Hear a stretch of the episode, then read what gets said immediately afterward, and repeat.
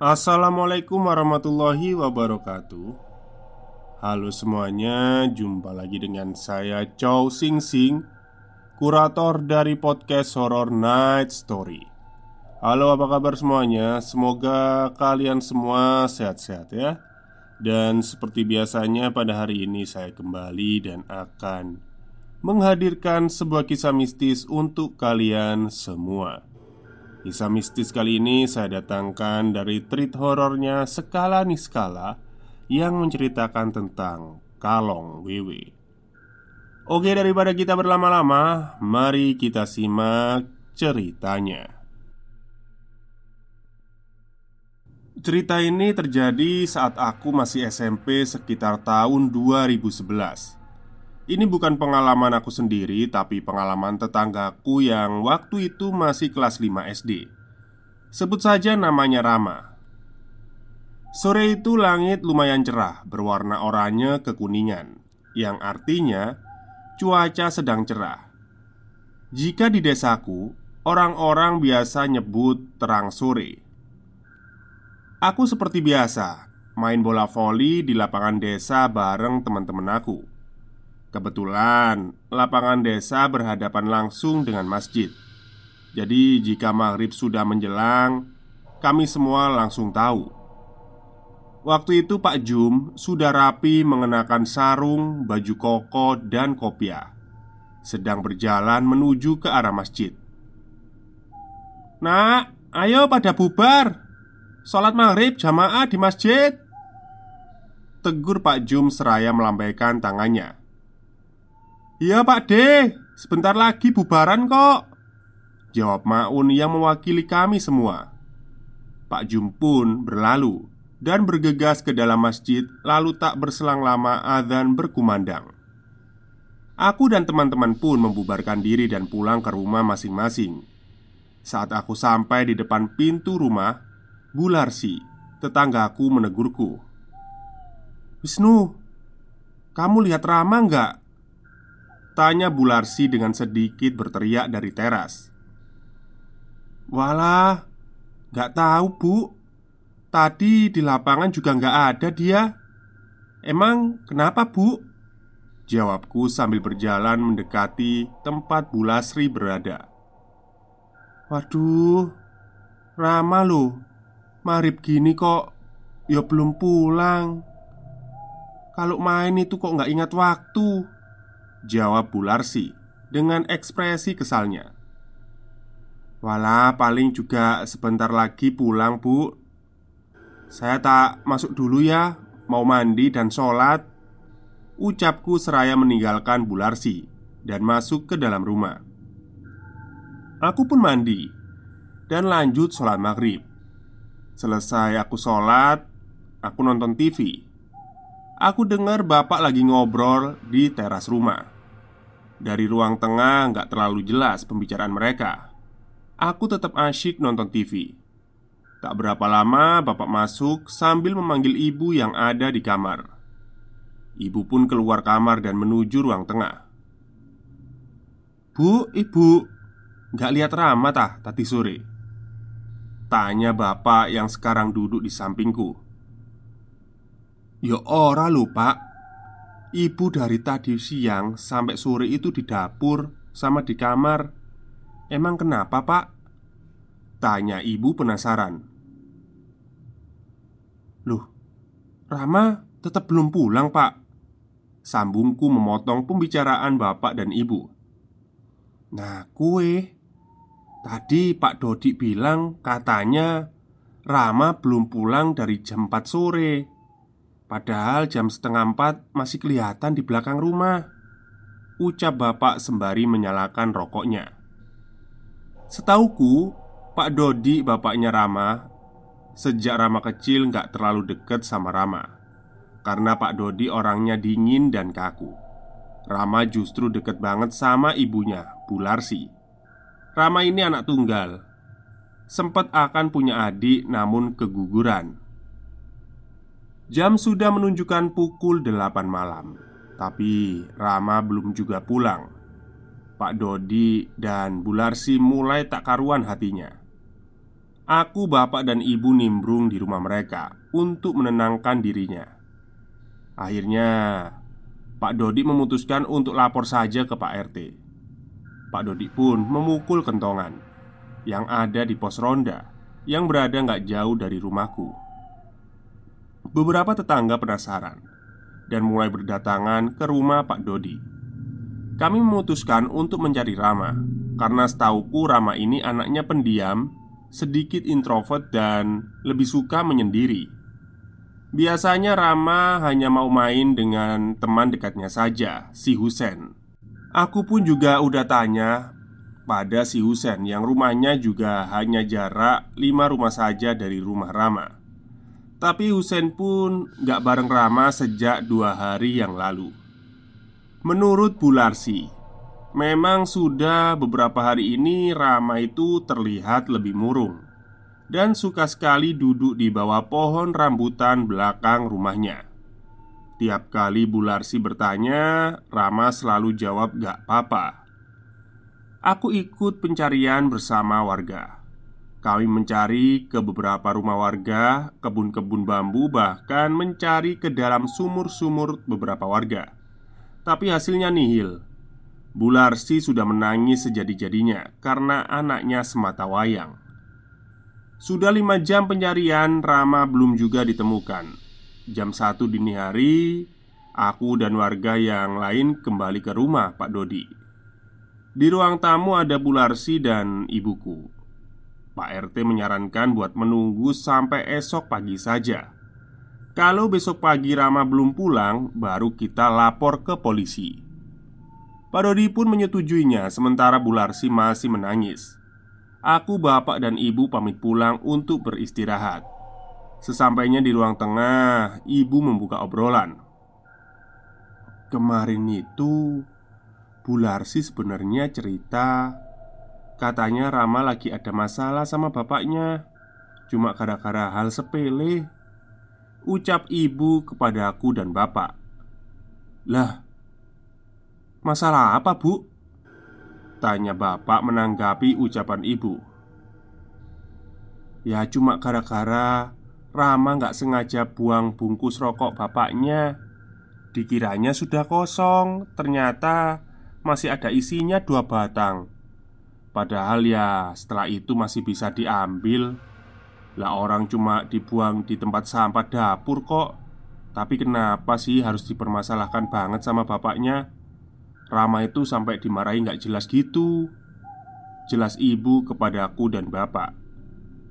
Ya karena hari sudah semakin buta Aku, bapak, dan ibu memilih tidak melanjutkan obrolan tentang Rama dan memutuskan untuk tidur saja. Paginya, sekitar pukul setengah enam, terdengar teriakan Bularsi yang cukup kencang dan sedikit mengagetkanku sekeluarga. "Masya Allah, Rama!" teriak Bularsi dari dalam rumahnya. Aku bisa dengar karena memang rumah kami benar-benar bersebelahan Tembok rumah kami hanya berjarak satu meter saja. Aku, bapak, dan ibu buru-buru keluar rumah dan menuju rumah Rama. Di ruang tamu, aku langsung bisa melihat Rama sedang duduk lemas di sofa dengan baju sobek-sobek dan badan yang kotor oleh tanah. Kondisi tubuh Rama juga menggigil. Bularsi mengambil air hangat untuk Rama minum. Setelahnya Rama digendong bapaknya dibawa masuk ke kamar. Badan Rama demam Suhu tubuhnya panas sekali Rama belum bisa ditanyai apa-apa Jika ditanya, dia hanya diam saja Seperti orang yang shock berat. Loh, kok bisa pulang bu? Gimana ceritanya tadi? Tanya ibuku kepada Bu Larsi yang sekarang sedang mengompres Rama. Hmm, Bu, bu. Aku itu lagi nyapu ruang tamu. Ya sambil nangis. Lah kok tiba-tiba anaknya dateng? Kondisinya juga udah kayak gini Tapi sampai sekarang kok belum bisa ditanyai yo Jawab Bularsi Sementara ibuku dan Bularsi ngobrol Bapakku dan Pak Dodi keluar dari kamar dan terdengar ngobrol di ruang tamu Beberapa tetangga pun berdatangan melihat keadaan Rama. Aku memilih duduk di depan Rama sambil sesekali memijit kaki Rama yang masih menggigil itu. Setengah jam kemudian Rama sudah tidak menggigil lagi. Dia terlihat mulai membaik. Tatapannya tak kosong lagi seperti tadi. Bularsi pelan-pelan mengajak Rama bicara. Le, ada apa Le? Tanya Bularsi pelan sambil mengusap kepala dan rambutnya. Rama masih diam. Ayo cerita sama ibu. Rama gak usah takut. Gak apa-apa sekarang Rama udah di rumah, aman, cerita ya. Kemudian Rama menangis kencang. Semua orang di situ pun panik dan berusaha menenangkan. Untungnya Rama hanya menangis sebentar saja. Bu, aku diculik sama kalong, Bu. Dibawa ke pemakaman. Terus ditaruh di pohon kamboja semalaman gak bisa turun Pohonnya tinggi, Bu. Rama mulai bercerita dengan tutur yang terbata-bata. Kami semua mencoba mendengarkan dengan seksama. Bularsi terlihat berkaca-kaca, namun dia menahannya untuk tidak menangis. Ayo, Nak, gak apa-apa. Cerita lagi pelan-pelan ya. Awalnya itu gimana? Kamu lagi ngapain waktu itu? Rama kembali terdiam. Dia melihat ke arah bapaknya, kemudian berpaling menghadap ke tembok, memunggungi kami semua. Ekspresi Pak Dodi pun berubah, seperti orang yang bersalah. Rama, ayo buruan cerita, Nak. Biar ibu sama tetangga itu tahu apa yang terjadi sama kamu. Bujuk Bularsi. Rama yang baru berumur 10 tahun kemudian menceritakan detail kejadiannya dengan kepolosannya. Kemarin itu Rama lagi duduk di bawah pohon rambutan belakang rumah bu. Terus Bapak dateng. Ekspresinya masih nggak ngenakin sejak aku nggak sengaja buang bungkus rokoknya. Aku tanya baik-baik malah sama bapak dijawab jutek banget. Ya udah, aku biasa saja, nggak mikir. Pikirku mungkin bapak masih kesel sama aku.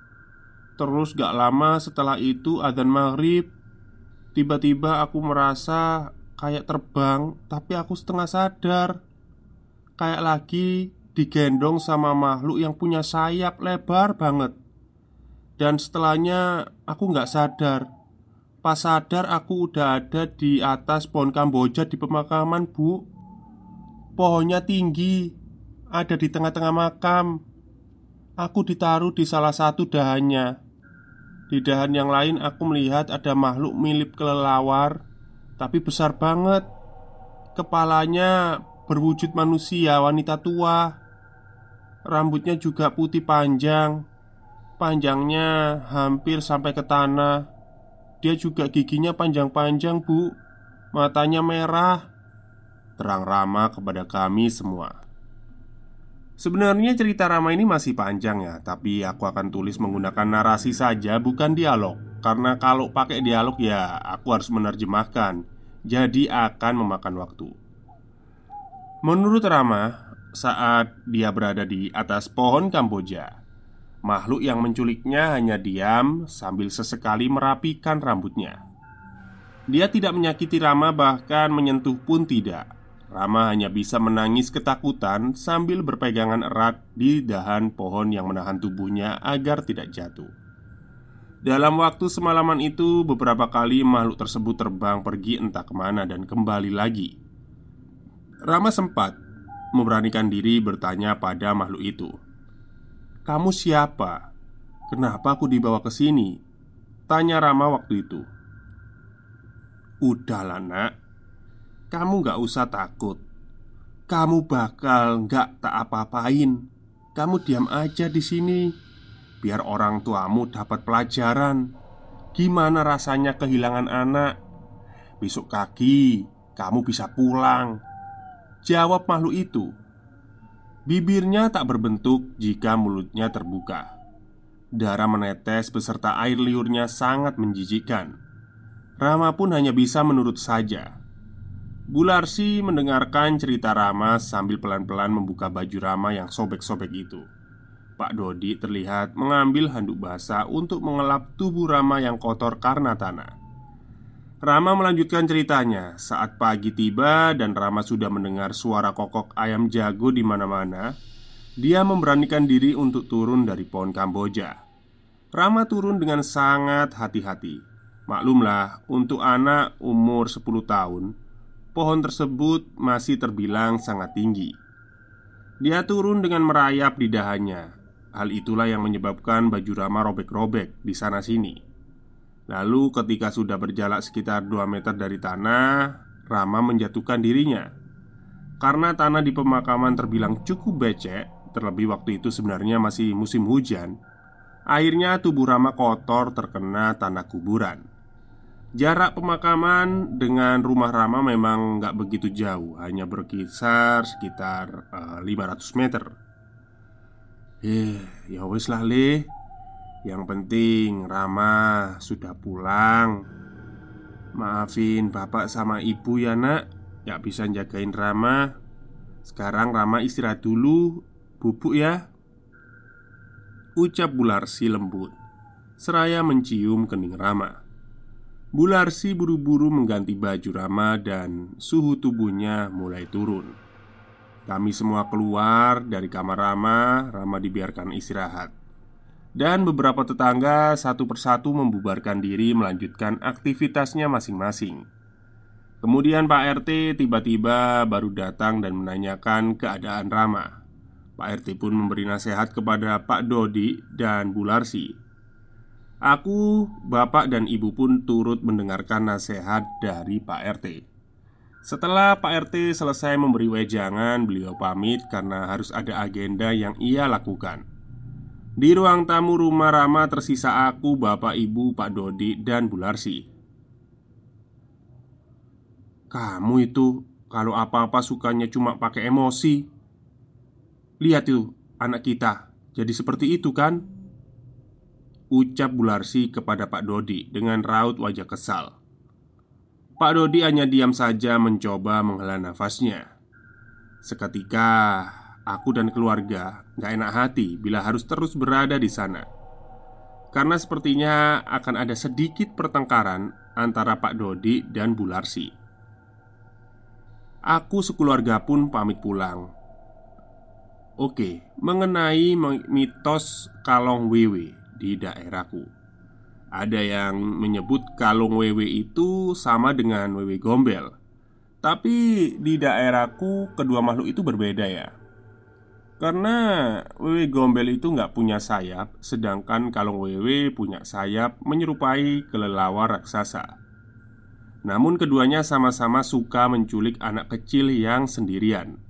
Wujudnya pun sama-sama wanita tua. Kalau dari kejadian yang Rama alami, Rama diculik oleh Kalong Wewe ketika Sandekala Atau kalau di daerahku itu identik dengan sore menjelang maghrib Walaupun untuk makna sebenarnya lebih luas adalah waktu yang tidak tepat untuk waktu yang kurang baik Sandekala itu. Menurut orang tua, waktu menjelang maghrib memang bukan waktu yang baik berada di luar rumah. Karena menurut Islam pun menjelang maghrib terjadi perbenturan frekuensi dimensi nyata. Dan Ya kalian tahu kan Dimensi gaib di mana ada jin, iblis, dan setan sedang berkeliaran di mana-mana. Sedangkan di daerahku Kalong Wewe mitosnya biasanya menculik anak-anak yang disia-siakan oleh orang tuanya.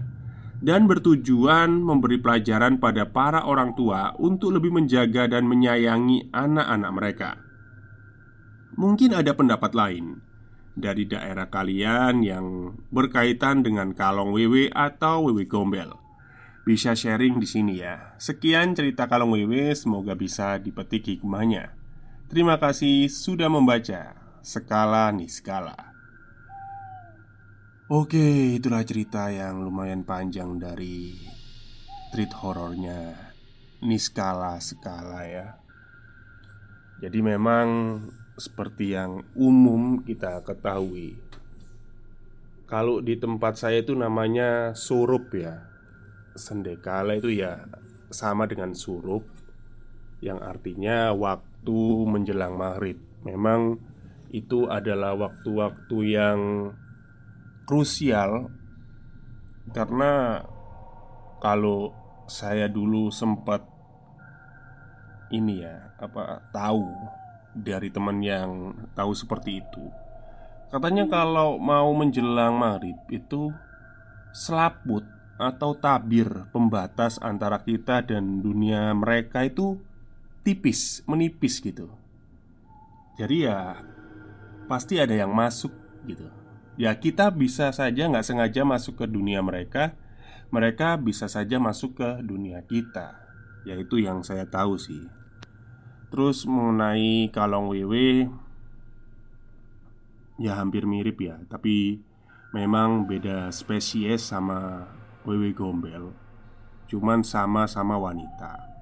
Kalong itu kan kalau artinya itu uh, kelelawar gede kan Punya sayap gitu. Ya kalau kalian pernah lihat film Jeeper Creeper lah kayak gitu.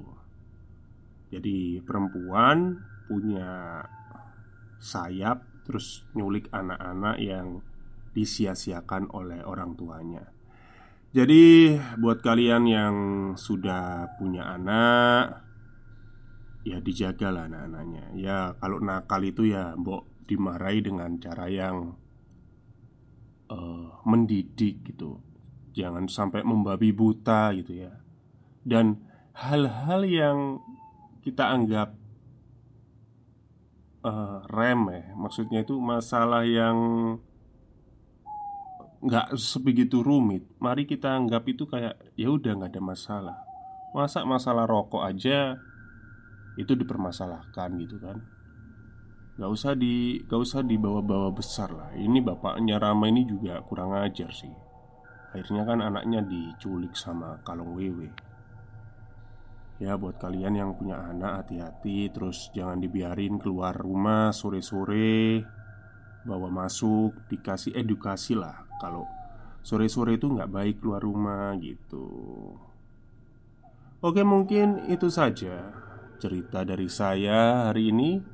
Semoga kalian semua suka. Wassalamualaikum warahmatullahi wabarakatuh.